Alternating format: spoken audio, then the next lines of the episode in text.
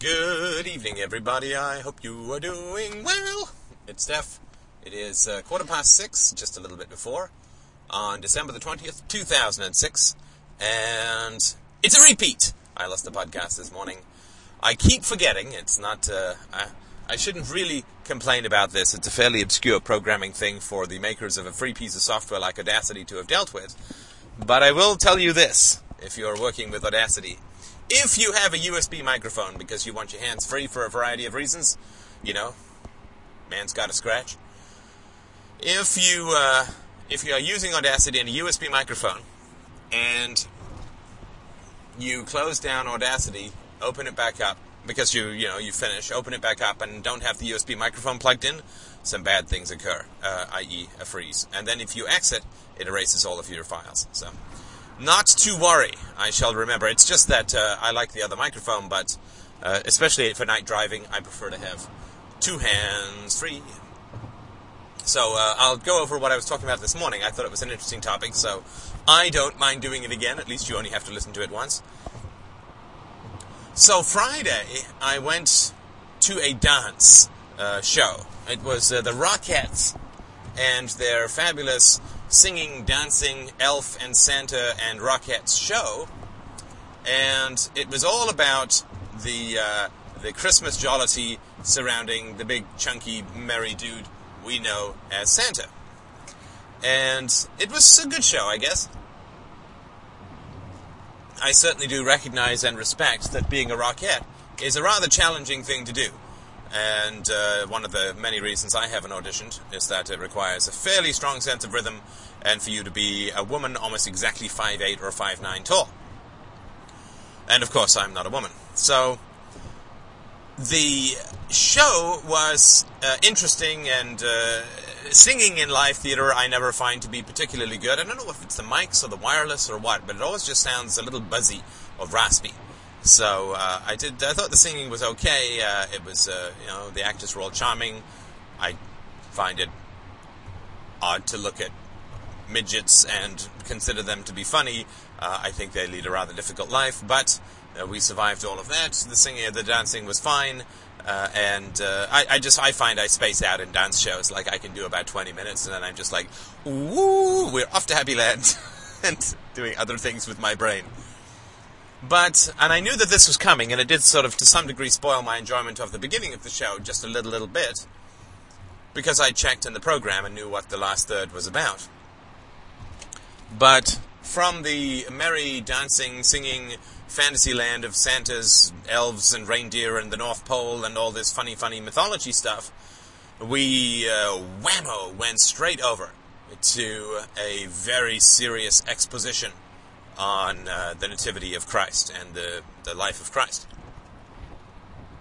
And I didn't know this before I sat down, but I'll give you sort of a brief synopsis of it, uh, and then I'll tell you what I thought was just hilarious about it all.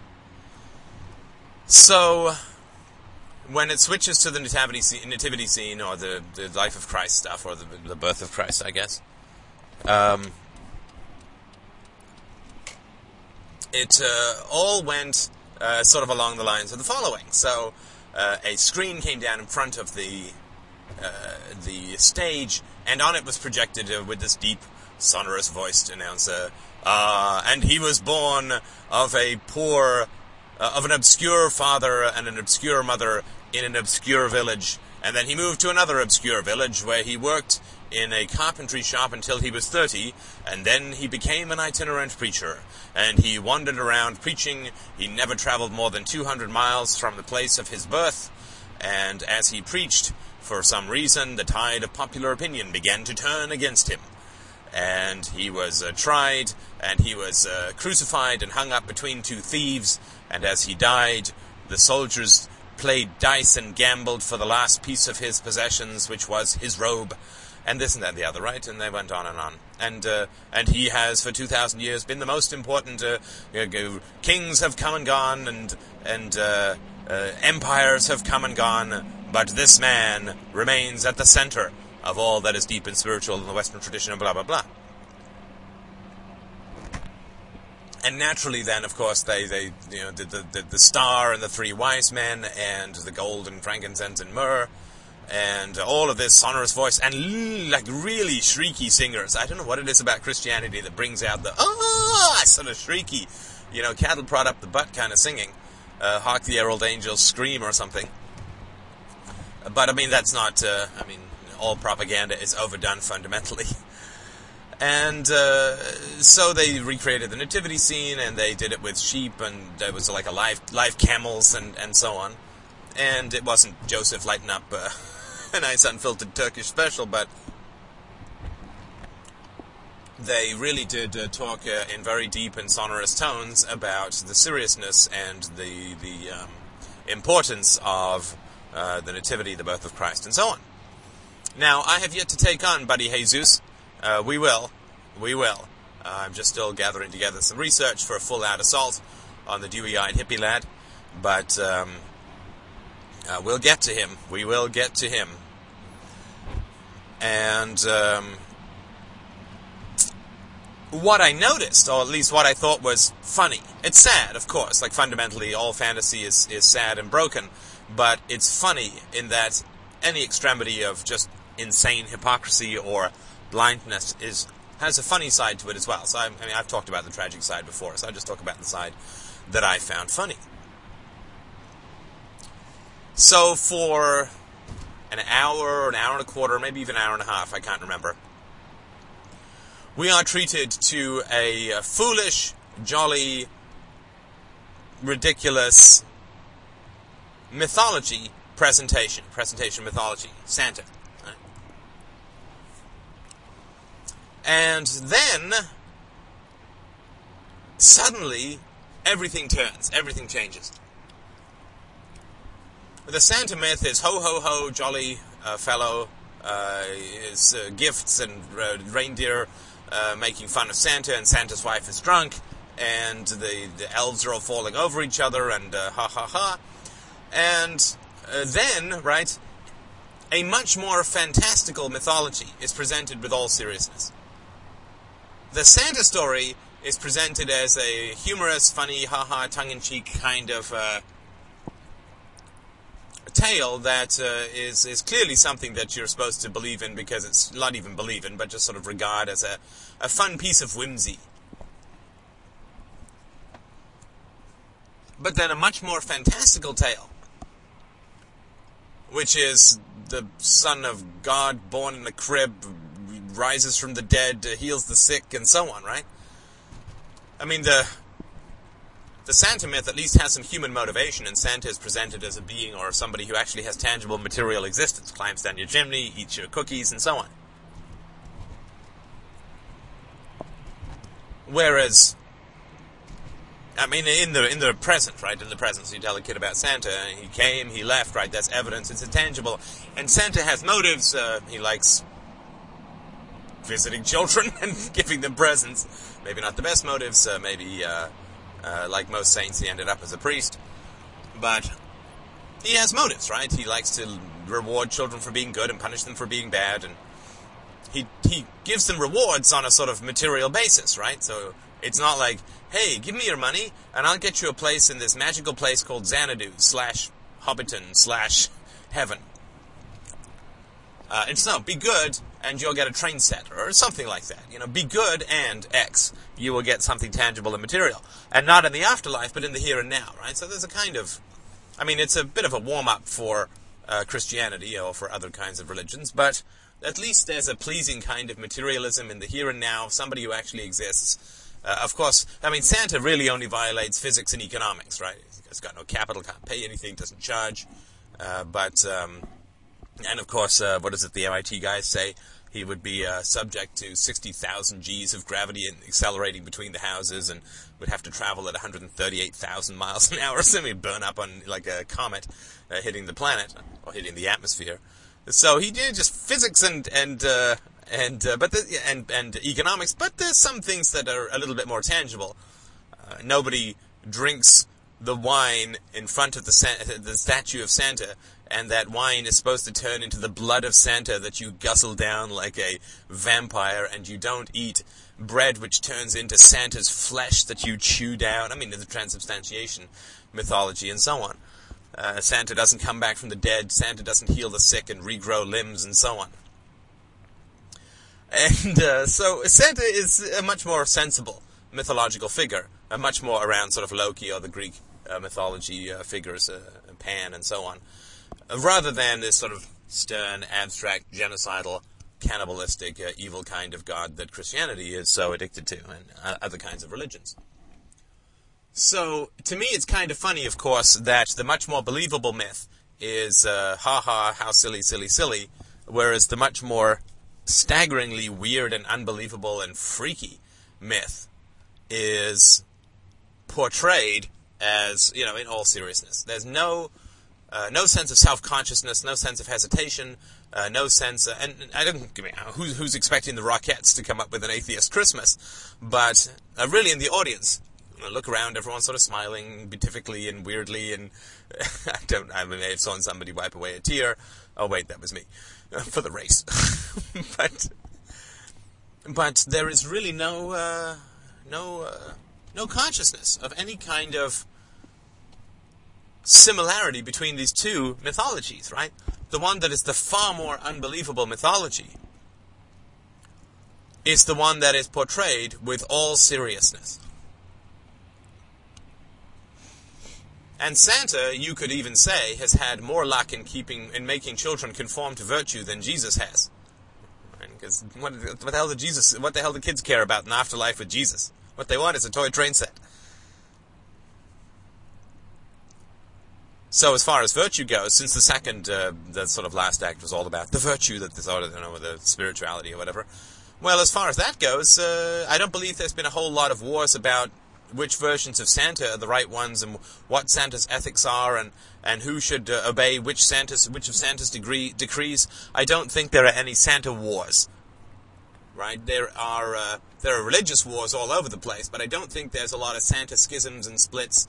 There was no Santaquisition, you know, the, launched by Spain in the 16th century. There's no uh, elf burnings that, that occur when people are suspected of being Santa's elves.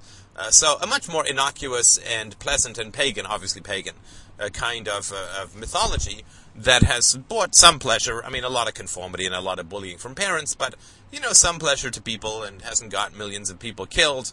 Uh, and that one is portrayed as, oh, how silly, how jolly, how funny, how nonsensical. This is a myth that we can look back with fondness as a silliness that we've outgrown.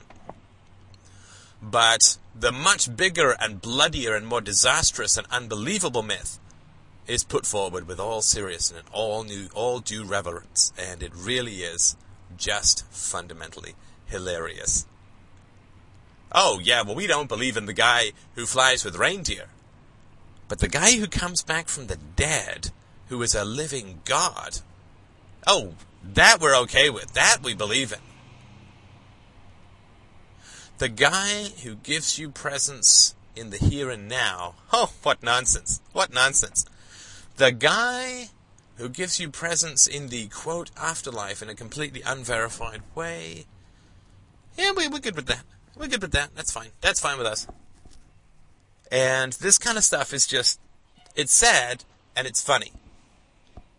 And it really is just amazing how there's just no consciousness of this, right? Imagine if you have a kid, right? You have a kid, and that kid is like 14 years old and still waits up with milk and cookies to see Santa Claus, right? I'm pretty sure as a parent you're going to be kind of disappointed in that, right? So it's like, oh boy, I think we better take uh, take him to get tested because uh, clearly uh, this is not a uh, a good situation for a kid to still be believing in Santa Claus when he's 14, or maybe even 10, or maybe even 8. And uh, that would be a pretty sad thing to uh, uh, to have to deal with as a parent. Obviously, your kid would be developmentally handicapped or retarded in some manner, and so you would have to uh, find some other uh, some other methodology to try and deal with this problem and get him, tested and so on. However, if your child or your Christian parents and your child at the age of 14 stops believing in God, you're horrified. You're appalled. It's terrible. It's just plain terrible. And uh, how how bizarre is that? The one myth, which is far more believable and requires far less intelligence to overcome, is uh, considered to be uh, okay. But the other myth, which is far more unbelievable, sorry, it takes far less intelligence to pierce through the nonsense of Jesus Christ than it does to pierce through the nonsense of Santa Claus, right? Santa Claus, physical, tangible reality, you can do the physics, he's got prescribed behavior, he's doing stuff, he's bringing you toys, he's bringing you presents. There's a negative hypothesis, right, which is that if you wake up all night, if you stay awake all night and you don't see Santa but you have presents the next day, then Santa didn't arrive. And then there's the parent, the kids who say, well, what about all the, you know, all the stuff that's in the Santa Claus movie, right? All of the, uh, uh, well, what about the houses that don't have chimneys, and, and what about people living in caves, and all this kind of stuff, right? So there's negative test hypotheses, and then you start to think, as a kid, well, how could he get to all the houses, and this and that, right? So that stuff, is, but at least there's evidence for it, right? Somebody eats the cookies, it's your dad or mom. Somebody eats the cookies, and somebody drinks the milk and you get toys, right? So there's evidence, right? There's evidence for this uh, this Santa dude, right? And so I guess part of you says, well, um, okay, so there's evidence for it, and uh, so we're going to go with uh, evidence for it, but there's uh, negative proofs against it, so I can reason it out. But of course, with Jesus and and gods and devils and gremlins and ghosts and hobgoblins and so on, there's no evidence at all. There's no evidence at all. So it takes far less intelligence to give up on God than it does to give up on Santa Claus. Santa Claus, you got to work some shit out. Right? God, you just got to say, oh well, okay, so this is a bunch of nonsense. And so parents who are crushed at the lack of intelligence in their children when those children continue to believe past the age of seven or six or what, five maybe, if those kids continue to believe in Santa Claus, that's a disaster for the parents. They get worried. Well, you should have figured this out by now. I mean, it's a silly story. But if at the same time those kids give up on God, the parents are horrified. Even though giving up on God is far easier than giving up on Santa Claus if you spend like five minutes thinking about it. So I just I just find that stuff kind of funny. People have a sort of fundamental inability to see the universality of myth. And my friend John, and there was a podcast, and we may do. Uh, he may show up on the show on Sunday. There's a podcast that John uh, was involved in when Christine and I has uh, been a friend of mine for over 20 years uh, he was talking with somebody who uh, he was a Christian, and he was talking. They were talking about mythologies, and he uh, the Christian was saying, you know, well, what I find really interesting is the Ragnarok myth of the Norse mythologies, and how you know this warrior race has a final cataclysmic battle, which is what you'd expect from a warrior race, but then at the end of it, after Ragnarok, there's a lot of peace, and, and this and that and the other, right? And um, my friend John, you know, quite rightly said, uh, "Yeah, that's that is very interesting stuff." You know what I find completely uh, interesting is the uh, the Christian mythology around Easter, right, around Jesus and so on, right? The mythology that's this, and he started sort of going into it and pulling the Easter myth apart and this and that and the other, right?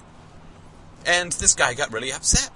He got offended. He got really upset. He got offended. Like you could see him just getting like his his sphincter went bink, tightened up, and he's like, "Oh my god!" And he's like, "Well, what are you talking about?" It's like, well well, there's the Norse mythology, and, now we're talking about the sort of Christian mythology. And this guy was like, well, but I mean, that's that's a little different, right? I mean, that's more of a deep spiritual blah blah blah, and it's like, no, no, no, no, no. It's just another mythology. I mean, you might as well, uh, I don't know, say that, that that the Force in Star Wars is a deep spiritual experience, just another mythology. But people, they get sunk deep into the emotional symbols of their own nonsense. And so they live in this metaphysics of language and, and emotional associations of the scar tissue of having been lied to, and the Stockholm syndrome of falsehood, bullying, and control from their authority figures. And they just sink into this, and it becomes their world, and everything that is foreign just looks completely ridiculous. And so when you're outside that nonsense, when you're actually in touch with reality in a sort of pretty fundamental way, so I'm sitting there in this show going like, well, they're mocking the Santa thing in a light-hearted kind of way, and then they're very serious about a much more deranged thing. Right? It's it's like it's literally like watching somebody be skeptical about the motives of advertisers. And then go out and, and be totally, well, you know, you have to recognize that there's self interest, you have to recognize that they're paid to do this, you have to recognize this, you have to recognize that. And then goes out to hunt for leprechauns and their pots of gold. Well, deconstructing advertising is much harder than not believing in leprechauns, right? So it is just very funny. It's very funny. You see this a little bit in The Daily Show, right? And The Daily Show is a wonderful institution in many ways because this really is the first generation that has grown up, those kids who watch The Daily Show, the younger people who watch The Daily Show. They're the first kids who've grown up with a strong skepticism towards authority since, uh, I gotta say, pretty much the late Enlightenment. Jon Stewart and Voltaire sort of run along the same categorization, right? They run along the same continuum of satiric, uh, satirical, um, uh, constantly puncturing the vanity of power by comparing statements that are obviously just designed to manipulate in the moment and yet are portrayed as eternal principles, right? It's one thing that authority always does, is it claims eternal principles and then continually betrays those principles for the expediency of the moment, for gaining control or power, getting something they want in the moment. And The Daily Show, of course, among all of the uh, media outside of the internet, is the only media that I know of, uh, other than Colbert's, as a spin-off, I guess. The only media that actively is uh, skeptical towards the pronouncements of authority, and it's just wonderful. I mean, of course, he's a sycophant to the people who, the political people who come into his uh, chair, and I almost never watch the interviews, but this part where he actually has the freedom uh, to uh, some degree of freedom to speak his mind uh, and to point out, well, last year they said this, and this year they're saying this. Don't you get that you're just being manipulated? Which is the fundamental thing around a lot of what the Daily Show does. And also the perspective from overseas, the foreign, pers- the perspective from those not wrapped up in our propaganda uh, is also just delicious and, and very uh, wonderful. And he's doing a lot of good, right? I think he's doing a lot of bad in, in some ways, in that he's still a statist and he still, you know, doesn't ever question the foundations of government, but at least he's pointing out the hypocr- the endless moralizing and hypocrisies that occur in the um, uh, in the political process, and that's great, right? That's just wonderful because it allows people to become uh, to start viewing their own mythologies, right? To start viewing your own culture's mythologies as mythology is really the height of wisdom, in my opinion. And I'm not saying I'm there yet; I'm still plugging away, but one of the deepest wisdoms in the world is when you can look at your own culture and see it as culture. Right? When you can look at Christianity and see it as as bizarre a mythology as Poseidon worship, or as Mithraism, or uh, of you know many armed, many blue armed Vishnuism. When you can look at Borat and see your own culture, as everyone says, "Oh my God, how silly!"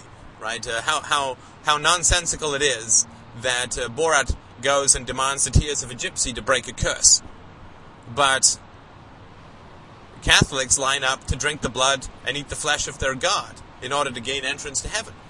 Far more bizarre. At least gypsies are real. At least tears are real. At least he's not expecting tears to turn into doves.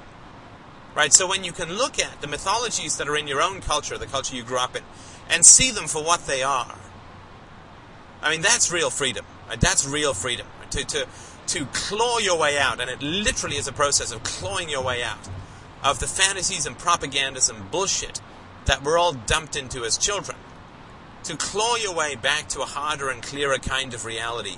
To see the mythologies that are in your environment as mythologies is just wonderful. It's just wonderful. That really is a very fundamental act of freedom, is a fundamental state of freedom and a very fundamental uh, uh, state of wisdom. And it's fundamentally offensive to just about everyone, which is fine. Which is fine. We just move the race forward bit by bit. We are the genes by which the race evolves.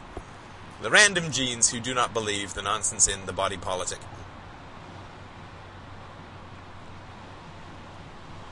And the way that you can begin to, uh, sort of, uh, the last thing that I'll say about this, the way that you can sort of begin to parse this stuff out. I hate to use a word that Tony Snow has used in the past 10 years, but is you can look at you can look at the words that are used to describe other cultures. And you can extract the logic behind why those words are applicable and then apply them to where relevant your own culture. What a terrible way of putting something simple. I do apologize. Oh also apologize to a listener a huge apology that goes out to a listener uh, and i forgot to mention this uh, i did mention no i forgot to mention this morning uh, sorry, uh, a listener who uh, wrote me the question about, yeah, was I going with an argument from authority? Uh, I absolutely let loose, which I think was appropriate to the people, um, some of the people on the board at the time, not many, but this gentleman got quite offended, and quite rightly so, because he thought I was talking about him and how I've earned his trust and so on, and I do apologize for that. Uh, I've sent him an apology by email, but absolutely wanted to apologize on air as well. I should have been much more clear about uh, that it was an extrapolation of a number of different sources, but uh, not that uh, he, uh, you know, sort of questioning his honor and integrity. He quite rightly sent me uh, an angry email, which I uh, completely respect and, and is exactly right. It's the right thing to do if somebody attacks your honor, right? I mean, so I do apologize for that. Um, so when you when you look at something like a, you know certain religious uh, religious statements that sort of float around within your own culture, right? If you look at, at the word superstition, right, the word superstition, great song, the word superstition is applied to, you know, the, I don't know, Aztecs and the Mayans and, and people who you know, spit over twice or hang a horseshoe uh, upside down over their uh, door frame and this kind of stuff. Oh, it's very superstitious, right? Well, superstition is the belief in spiritual or unseen forces that uh, that aren't real. Right? Superstition is is a word that has pretty negative connotations. I nobody says, "Oh, you're very superstitious." That's like a good thing. And yet, the word religion doesn't seem to have the same connotations, right? Right. The word psychoses, which is to hear voices and believe in things that aren't there has a pretty negative connotation, right? It's a fundamental breakdown of reality processing within the mind. Psychoses uh, is pretty negative, right? I guess you could say. Faith is, you know, deep and abiding spiritual yearnings for all that is best and noble and truest and most virtuous and blah, blah, blah, blah, blah, right? But when we see people in foreign countries, uh, I saw something on 60 Minutes when they went to go and look at the uh, tigers that were being left to die by the government, who was supposed to be protecting them. Yawn, yawn. Who would expect anything else? There were religious maniacs uh, beating themselves and throwing themselves on the ground and shrieking and caterwauling and so on. And we go, my God, that's just freaky. That's like that's psychotic. Well, why? Well, because it's a break with reality. They're believing in things that aren't there and so on. Go to a Baptist thing. Look at. Uh, the guy's uh, hopping around in the Borat movie, right? Then when he goes to the Pentecostal thing. So, when we look at the exact same behaviors that we grew up with, which have particular labels associated with them faith, religion, spirituality, stained glass, priest, all the things that we grew up with, which have stately and noble emotional connotations, right? This is, this is the propaganda, right? But when you see the same behavior manifested in different clothing in some other place or in a different language, some other place in the world in a different language, suddenly it looks weird, right? It looks just completely freaky. When we think back about the moral defenses of slavery, not just those in the Bible, actually the Bible morally commands, Christ morally commands people. Matthew, is it Matthew? Number one, the first guy. Mark. Mark uh, forces people to okay, um, says that uh, slaves must obey their masters and Christian masters most of all. When we look back on the spiritual defenses or the um, moral defenses of slavery, it seems kind of weird, right? It seems like just bizarre. The reasoning just doesn't make any sense. When you look back on the hatred towards Jews that's sort of in the anti-Semitic literature throughout uh, Christendom uh, for oh about 1500 years, actually close to 2000 now. It all just seems, you know, and Luther calls Jews maggots and pestilences and pustules and so on, right? I mean, it all just seems kind of psychotic, right? But it is very hard to not look at exactly the same praise that is heaped upon modern religion and people of faith and people of virtue, and also uh, that is heaped upon the soldiers, and also that is heaped upon the state and taxation as a you know a necessary uh, uh, and noble thing that people need to uh, uh, to pay uh, because it's their duty, and so on. Right? I mean, when you read back and say, well, it's your Christian duty to obey your master as a slave. I mean, we look back and isn't that bizarre?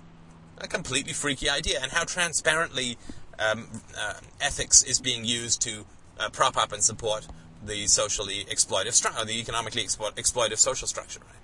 How clear that is. When we look back on prohibition, right, uh, liquor, bathtub gin, speakeasies, and so on, just bizarre. You look back on the tracks about uh, liquor is the devil's sweat or whatever it is. I, mean, I don't know what they say, but when you look back on that stuff, it does look kind of. Uh, it all looks just very, very strange, right? Now, it is a scary place, as we say, uh, taking our cue from Buddy Jim, uh, out here on the perimeter where there are no stars, it is a very chilly and, and can be a very lonely place to look at the culture that you live in and to feel as strange and to feel as genuinely and legitimately freaky about, or, or that your culture is freaky in the way that looking at other cultures doing bizarre things is freaky. When you can look at your own culture and see it for what it is, which is exactly as bizarre as it looks to other people. That fundamentally is around empathizing with others as well, right? So, when other people look at uh, our cultures, a lot of the stuff that we do is just completely bizarre when you can see that and really grasp it, then you really are a lot closer to objectivity. You really are a lot closer to the truth. And yeah, it is freaky, right? When Kepler or Copernicus first looked up and realized that the world was hurtling around the sun, it was pretty disorienting to them, right? And thanks so much to the people on the board who are trying to give me more than three scientific metaphors. I really appreciate it. I will do my best to deploy the one about gas expanding when heated. I certainly know a lot about uh, expanding hot air, so I think it should be able to stick in my mind fairly well. But when you can laugh at Santa Claus and laugh at Jesus the Magnificent coming back from the dead, eat my flesh guy, when you realize that the dragons in a Harry Potter movie, the CGI things, are far more substantial and real than the gods and the governments we worship.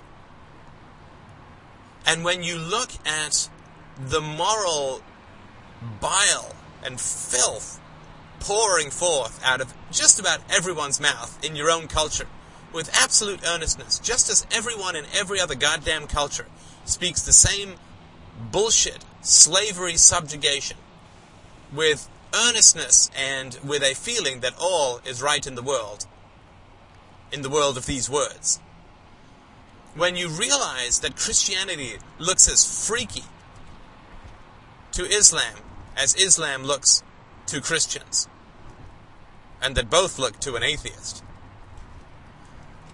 when you can surmount and climb out of this foggy vat of filth that is emotionally laden propaganda, then you really are a philosopher, I think. And again, I'm still working on this, but you really are. You really have achieved a kind of wisdom, right? This is what sort of, I think, in a way, Plato was getting at with this metaphor of the caves, right?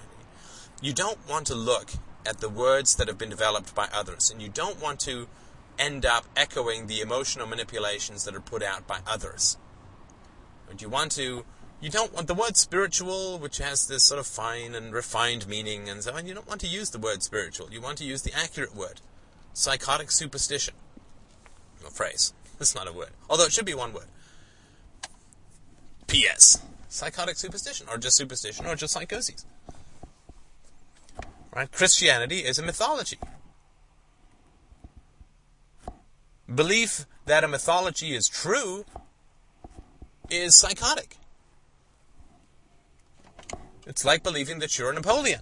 And really, really believing that you're Napoleon. To the point where you'll kill people who disagree that you're Napoleon. Or what if you just cut everyone out of your life who doesn't agree with the bizarre belief that you're Napoleon? Would that be psychotic?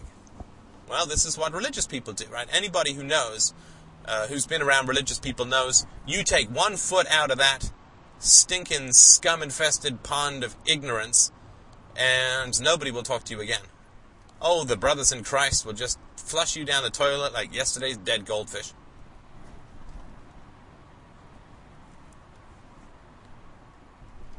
So, this is what uh, they do now. Of course, I know people are going to say, well, Steph, you say, know, talk to people who are rational and get those people out of your life and so on. Yes, but what we talk about here is testable and logical and it's not psychotic, right? So it's a little bit different, right?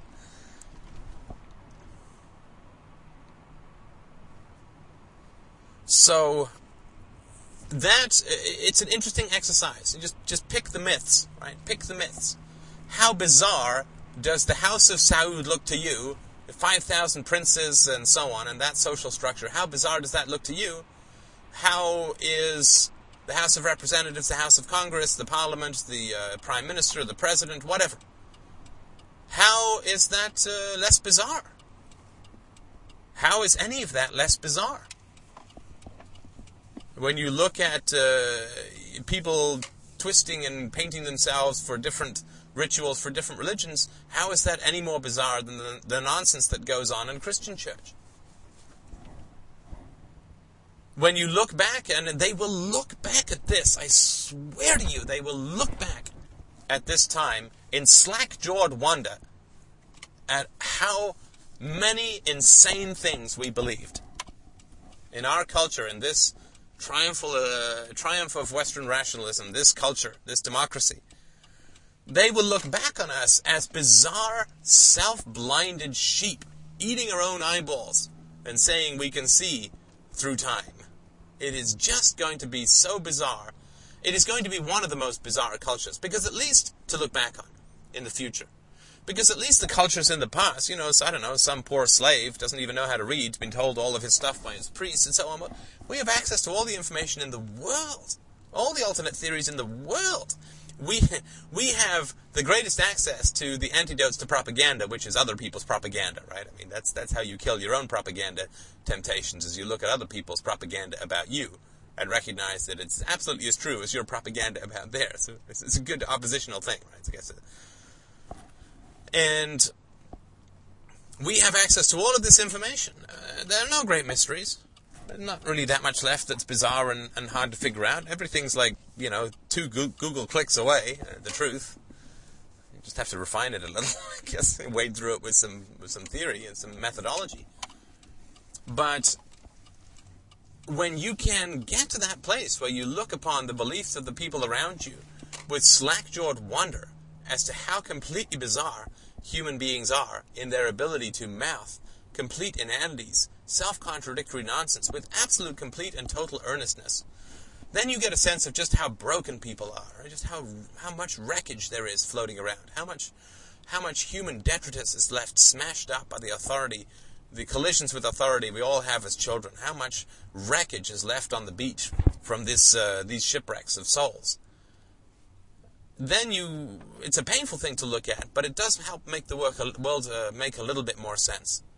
And last but not least, my God, I got a lovely donation today, and a lovely donation last night, and I absolutely can't tell you what it does for me in terms of motivation and appreciation. Uh, it is just absolutely fantastic. I just massively, massively appreciate it. And it uh, absolutely makes my day and makes the whole thing worthwhile. Thank you so much for listening.